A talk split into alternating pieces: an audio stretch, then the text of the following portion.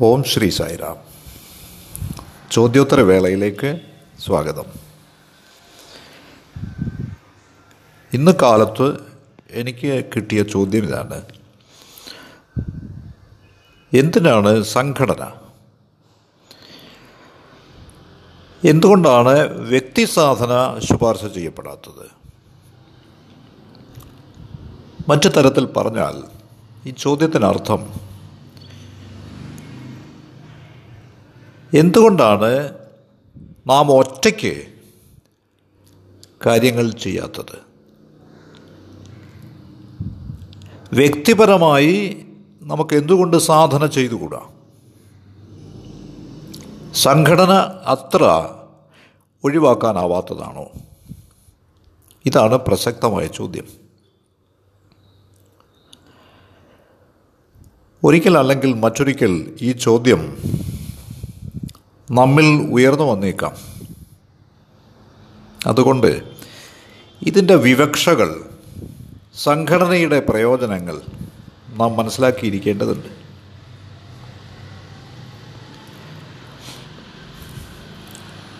സത്യസന്ധമായി പറയുകയാണെങ്കിൽ ഓരോ സംഘടനയ്ക്കും അതിന്റേതായ ഒരു ആത്മാവുണ്ട് അതിന്റേതായ ഒരു പ്രമേയമുണ്ട്. ഒരു ലക്ഷ്യസ്ഥാനമുണ്ട് ഉദ്ദേശ്യമുണ്ട്. ഉദാഹരണമായി ശ്രീ സത്യസായി സേവാ സംഘടനയ്ക്ക് അതിന്റെ ആത്മാവായി മാനുഷിക മൂല്യങ്ങൾ സത്യം ധർമ്മം ശാന്തി പ്രേമം അഹിംസ ഇവയുണ്ട്. അത് സംഘടനയുടെ മുദ്രയാണ്. ഈ സംഘടനയുടെ ആത്മാവ് സേവയാണ്. ഈ സംഘടനയുടെ പ്രാണവായു എന്നത് സർവമത ഐക്യമാണ്. അതുകൊണ്ട് ഓരോ സംഘടനയ്ക്കും തനതായ ഒരു ആത്മാവുണ്ട്. അതില്ലാതെ സംഘടന കേവലം ആൾക്കൂട്ടമായി ഒരു പുരുഷാരമായി ഒരു സംഘമായി പരിണമിക്കും.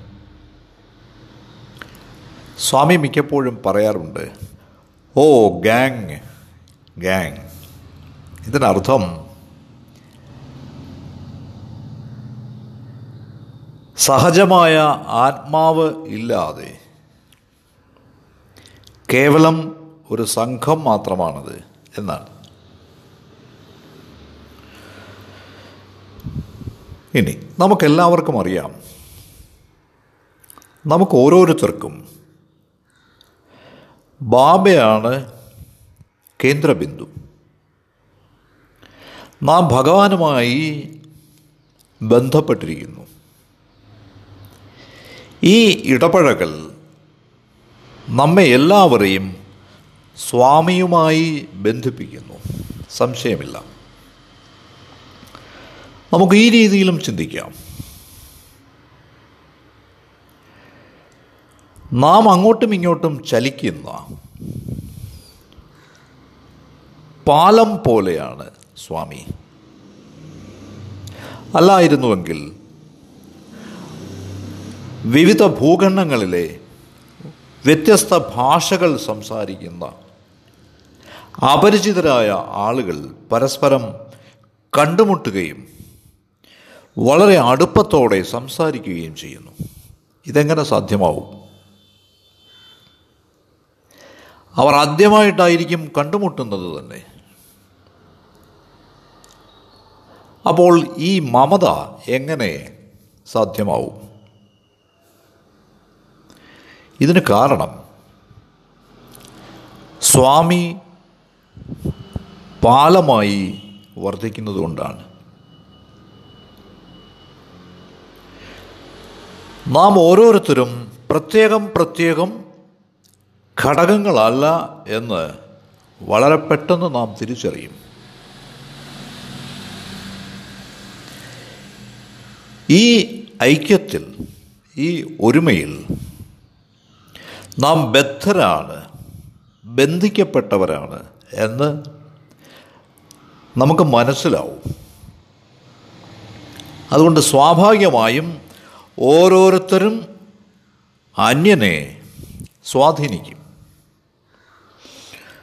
ഒരു ഭക്തന്റെ പ്രഭാവം മറ്റൊരാളിൽ ഉണ്ടാവും. ഒരു ഭക്തൻ അദ്ദേഹത്തിന്റെ സ്വാധീനം മറ്റൊരാളിൽ ചെലുത്തുന്നു. ഇങ്ങനെ നാം പരസ്പരം സ്വാധീനിക്കപ്പെടുന്നു പരസ്പരം ബന്ധിക്കപ്പെട്ടിരിക്കുന്നു പരസ്പരം സ്നേഹിക്കുന്നു. ഈ ബന്ധനത്തിൽ എന്താണ് സംഭവിക്കുന്നത്? വലിയ ഊർജം സ്വതന്ത്രമാകുന്നു.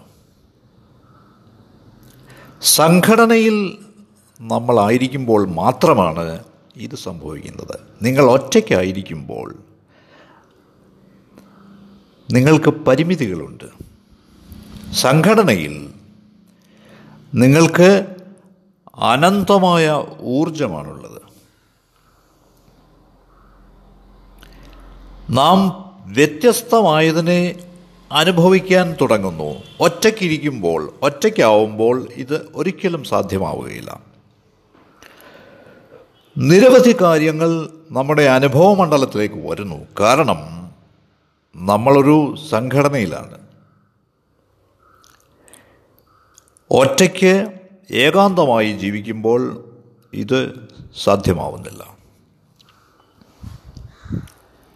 ഒരു ഉദാഹരണമെടുക്കാം നിങ്ങൾ ഒരു സംഗീത ഉപകരണം വായിക്കുന്നു. വയലിൻ പോലെ ഗിറ്റാർ പോലെ അല്ലെങ്കിൽ ഹാർമോണിയം പോലെ. ശരി. പക്ഷേ ഒരു ഓർക്കസ്ട്രയിൽ എല്ലാ ഉപകരണങ്ങളും ഒരേപോലെ വായിക്കുമ്പോൾ അവയെല്ലാം ഒരുപോലെ സമരസപ്പെടുമ്പോൾ നിങ്ങൾക്ക് വളരെ ആനന്ദമുണ്ടാവുന്നു. കാരണം ഓർക്കസ്ട്ര വളരെയധികം കൊഴുപ്പുള്ളതാണ്. സോളോയുമായി താരതമ്യം ചെയ്യുമ്പോൾ ഓർക്കസ്ട്ര നിങ്ങൾക്ക് സന്തോഷം തരുന്നു. കാരണം ഓർക്കസ്ട്രയിൽ നിരവധി ആർട്ടിസ്റ്റുകൾ അവരുടെ ഉപകരണങ്ങളുമായി കൂടിച്ചേരുന്നു. അവരെല്ലാം അവരുടെ ഊർജം സഞ്ചയിക്കുന്നു. ലയം സ്ഥാപിതമാവുന്നു. സംഘടനയും ഈ രീതിയിൽ നാം എല്ലാവരും ഒരുമിച്ച് പ്രവർത്തിക്കുന്ന ഐക്യത്തോടെ വർത്തിക്കുന്ന ഒരു തരം ഓർക്കസ്ട്രയാണ്. സേവയുടെ മണ്ഡലത്തിൽ ഒരുമിച്ച് പ്രവർത്തിച്ച് സ്വാഭാവികമായും നമ്മളെ വൈജാത്യങ്ങൾ വ്യത്യാസങ്ങൾ മുങ്ങിത്താഴുന്നു.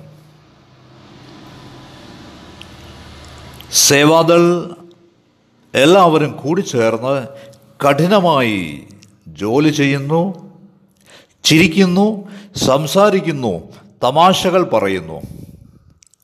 ആകപ്പാടെ ഉണർന്നിരിക്കുന്നു.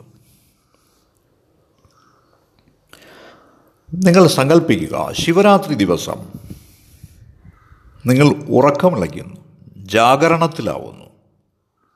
രാത്രി മുഴുവൻ ഉറങ്ങാതിരിക്കുന്നു. ഒറ്റയ്ക്ക് നിങ്ങൾക്ക് രാത്രി മുഴുവൻ ഉറക്കമിളയ്ക്കാൻ ബുദ്ധിമുട്ടാണ്.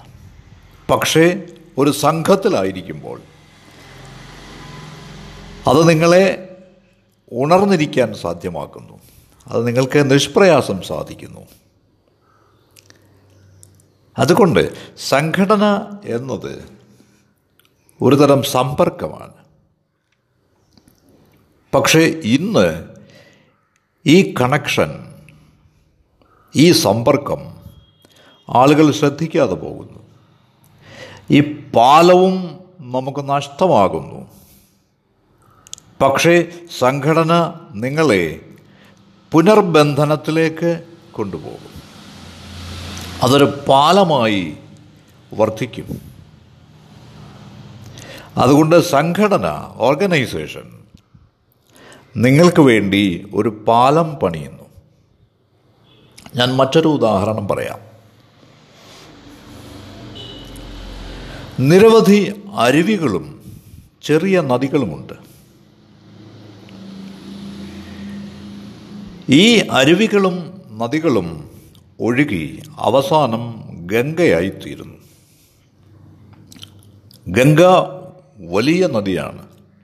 നോർത്ത് ഇന്ത്യയിൽ നിരവധി നഗരങ്ങളെ ബന്ധിപ്പിക്കുന്ന നദിയാണ്.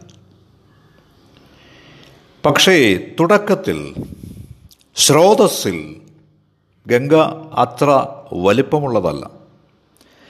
വളരെ നേർത്ത തുടക്കമാണ് അതിനുള്ളത്. പക്ഷേ വളരും തോറും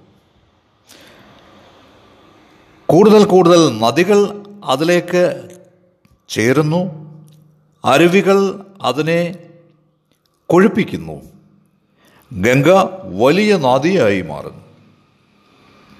ഇത് നമുക്കറിയാവുന്ന സംഗതിയാണ്. പക്ഷേ ഉത്ഭവസ്ഥാനത്ത് ഗംഗോത്രിയിൽ അത് വളരെ വലുതൊന്നുമല്ല. അത് വളരെ നേർത്തതാണ് വളരെ ലളിതമാണ്. അരുവികളും പോഷക നദികളും ചെറുനദികളും അതിനോട് ചേരുമ്പോഴാണ് അത് വലിയ നദിയായി മാറുന്നത്.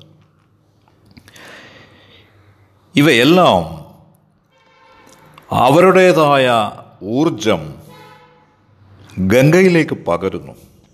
അപ്പോൾ ഗംഗ വലിയ നദിയായി മാറുന്നു. ഈ ഗംഗ നമ്മുടെ ചേതനയാണ്. നമ്മളെല്ലാവരും അരുവികളാണ് പോഷക നദികളാണ് കുളങ്ങളാണ്. ജലാശയങ്ങളാണ്. നമ്മൾ എന്തുമായിക്കൊള്ളട്ടെ? അരുവിയോ തടാകമോ ജലാശയമോ എന്തുമായിക്കൊള്ളട്ടെ? നാം പരസ്പരം സഹകരിച്ചുകൊണ്ട് സംഘടന എന്ന ഗംഗയിലേക്ക് ചേരുന്നു. ഈ ഗംഗ സംഘടന ആ മഹത്തായ സമുദ്രവുമായി ഭഗവാനുമായി ഒന്നിക്കുന്നു. അതുകൊണ്ട് ആദ്യത്തെ പടി എന്നത് കൂടിച്ചേരലാണ്. നമുക്ക് നമ്മുടെ സഹപ്രവർത്തകരായ സേവാദളുമായി കൂടിച്ചേരാം. ഈ സംഘടനയിലെ ഭക്തരുമായി ഒരുമിക്കാം. നമുക്ക് നമ്മുടെ കാഴ്ചപ്പാടുകൾ നമ്മുടെ വീക്ഷണഗതികൾ പരസ്പരം കൈമാറാം. നാം പരസ്പരം ഒരുമിക്കാം. പൊതുവായിട്ടുള്ള വീക്ഷണങ്ങൾ പ്രവൃത്തികൾ പങ്കിടാം. അതുകൊണ്ട് കൂടിച്ചേരുക ഒരുമിക്കുക. അവസാനം ആ സമുദ്രത്തിൽ ഭഗവാനിൽ ലയിക്കുക. അതുകൊണ്ട് നാം സ്വയം എങ്ങനെ പെരുമാറണമെന്ന്? ഈ സംഘടനയുടെ പ്രയോജനം എന്തെന്ന്? ഈ ദൃഷ്ടാന്തം നിങ്ങളെ മനസ്സിലാക്കി.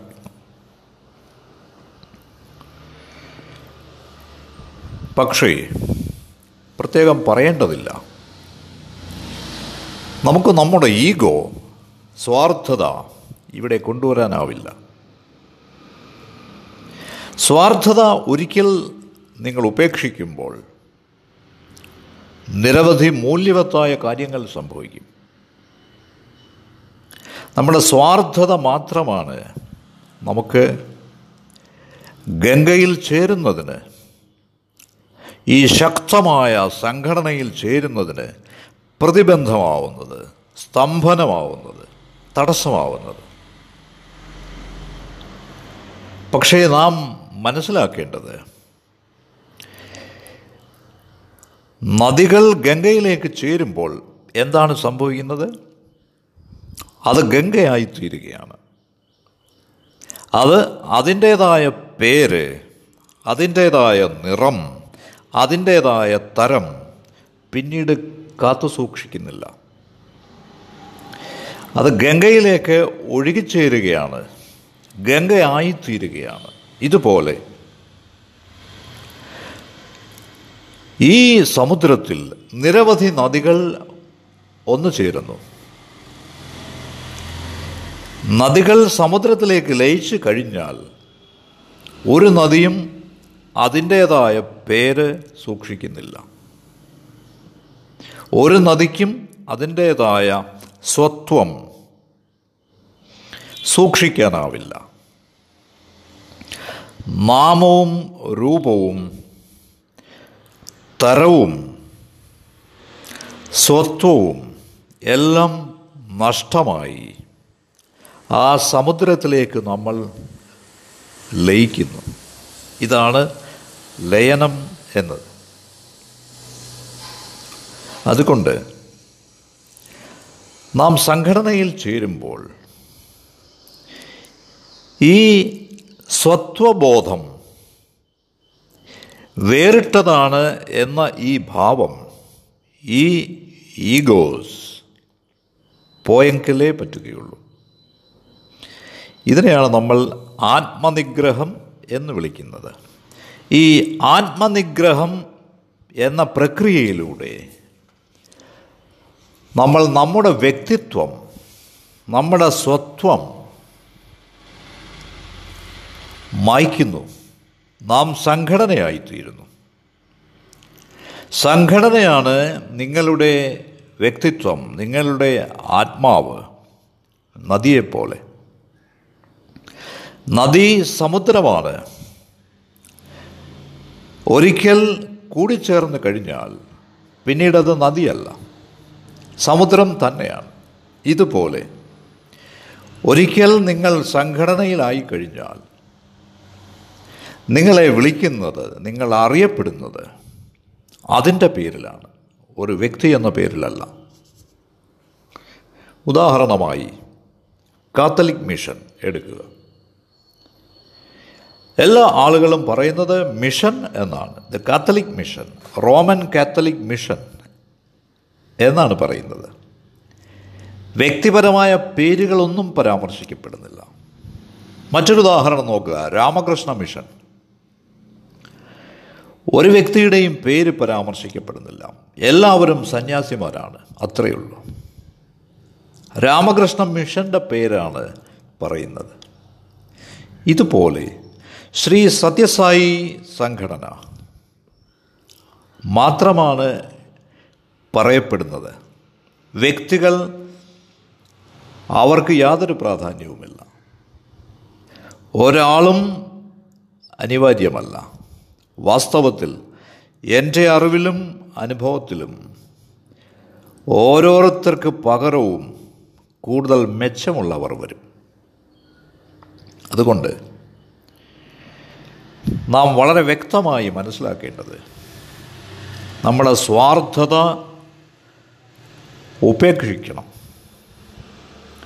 നമ്മുടെ സ്വന്തം സ്വത്വം ആ ഭാവം പോവണം. സംഘടനയുമായി ഒന്നാവണം. സംഘടനയുടെ പതാക ഉയരങ്ങളിൽ പറക്കട്ടെ. വ്യക്തികൾ ഏറ്റവും അവസാനം മാത്രമേ ഉള്ളൂ. നമ്മുടെ കർമ്മങ്ങൾ ചെയ്യുന്നതിനാണ് പ്രാധാന്യം. അത്രയേ ഉള്ളൂ. അതേപോലെ നമ്മൾ മനസ്സിലാക്കേണ്ടത് മരണം. സ്വാർത്ഥതയുടെ ഈഗോയുടെ മരണം വളരെ ആവശ്യമാണ് എന്നാണ്. നമ്മുടെ ഈഗോ മരിക്കുമ്പോൾ നമുക്കൊരു പക്ഷേ ഭയമാവാം. ഹോ എനിക്കെന്ത് സംഭവിക്കും? ഇല്ല അങ്ങനെയില്ല. മരണം വരുമ്പോൾ പുനരുദ്ധാനം പുനർജീവനം ഉണ്ടാവുന്നു. നിങ്ങൾ വീണ്ടും ജനിക്കുന്നു. ഇതിനെയാണ് ദ്വിജ രണ്ട് തവണ ജനിച്ചത് എന്നറിയപ്പെടുന്നത്. ഒരു പുതിയ സ്വത്വം ഉണ്ടാവുന്നു. ഈഗോയുടെ മരണത്തിന്റെ ഈ നിമിഷത്തിൽ നിന്ന് പുതിയ ഒരു ആത്മാവ് ജനിക്കുന്നു. പക്ഷേ നദി സമുദ്രത്തോട് ചേരാതിരിക്കുമ്പോഴോ എന്ത് സംഭവിക്കും? ഈ നദി മരുഭൂമിയിലേക്ക് ഒഴുകി അവസാനം വരണ്ടു പോകുന്നു നദിയുടെ ലക്ഷ്യം എപ്പോഴും സമുദ്രത്തിൽ ചേരുക എന്നതാണ്. ഇതേപോലെ നമ്മൾ വ്യക്തികൾ ഗംഗയിലേക്ക് ചേരണം. സത്യസായി സേവാ സംഘടനയിലേക്ക് ചേരണം. അതിന്റെ വളർച്ചയ്ക്കായി അതിന്റെ ബലത്തിനായി നമ്മുടേതായ പങ്ക് നൽകണം. കാരണം നാം ആ ലേബലിലാണ്. നാം ആ ബാനർ വഹിക്കുന്നവരാണ്. ഇത് വളരെ പ്രധാനമാണ്. അതുകൊണ്ട് ഞാൻ ഒരു വ്യക്തി എന്ന നിലയിൽ എനിക്കൊട്ടും പ്രാധാന്യമില്ല. എന്റെ സംഘടനയാണ് പ്രധാനമായത്. നമുക്കെല്ലാവർക്കും അറിയാം നാം ആരുമല്ല. നിങ്ങൾ ആരെങ്കിലും ആണെങ്കിൽ അത് സംഘടന കാരണമാണ്. അപ്പോൾ നമുക്ക് ഈ സംഘടനയുടെ എല്ലാ പ്രയോജനങ്ങളും കിട്ടും. നമ്മുടെ ഈഗോ നമ്മുടെ ഉൾവലിയൽ ഇവയൊക്കെ ഉപേക്ഷിച്ചുകൊണ്ട് നമ്മുടേതായ ഐഡന്റിറ്റി ഉണ്ടാക്കിയെടുക്കാനായി ശ്രമിക്കാതെ ആനന്ദം മാത്രം ഉൾക്കൊണ്ടുകൊണ്ട് സംഘടനയെന്ന ഈ ഗംഗ ആ പരമാത്മാവിലേക്ക് ഭഗവാൻ ശ്രീ സത്യസായി ബാബയിലേക്ക് നമ്മളെ കൊണ്ടുപോകുന്നത് നിരീക്ഷിച്ചുകൊണ്ട്. ഞാൻ വ്യക്തമാക്കിയെന്ന് കരുതുന്നു. നമ്മുടെ ജീവിതത്തിൽ സംഘടനയുടെ പ്രാധാന്യം എന്തെന്ന് വിശദീകരിച്ചുവെന്ന് ഞാൻ കരുതുന്നു. നിങ്ങൾക്ക് വളരെ നന്ദി. സായിരാം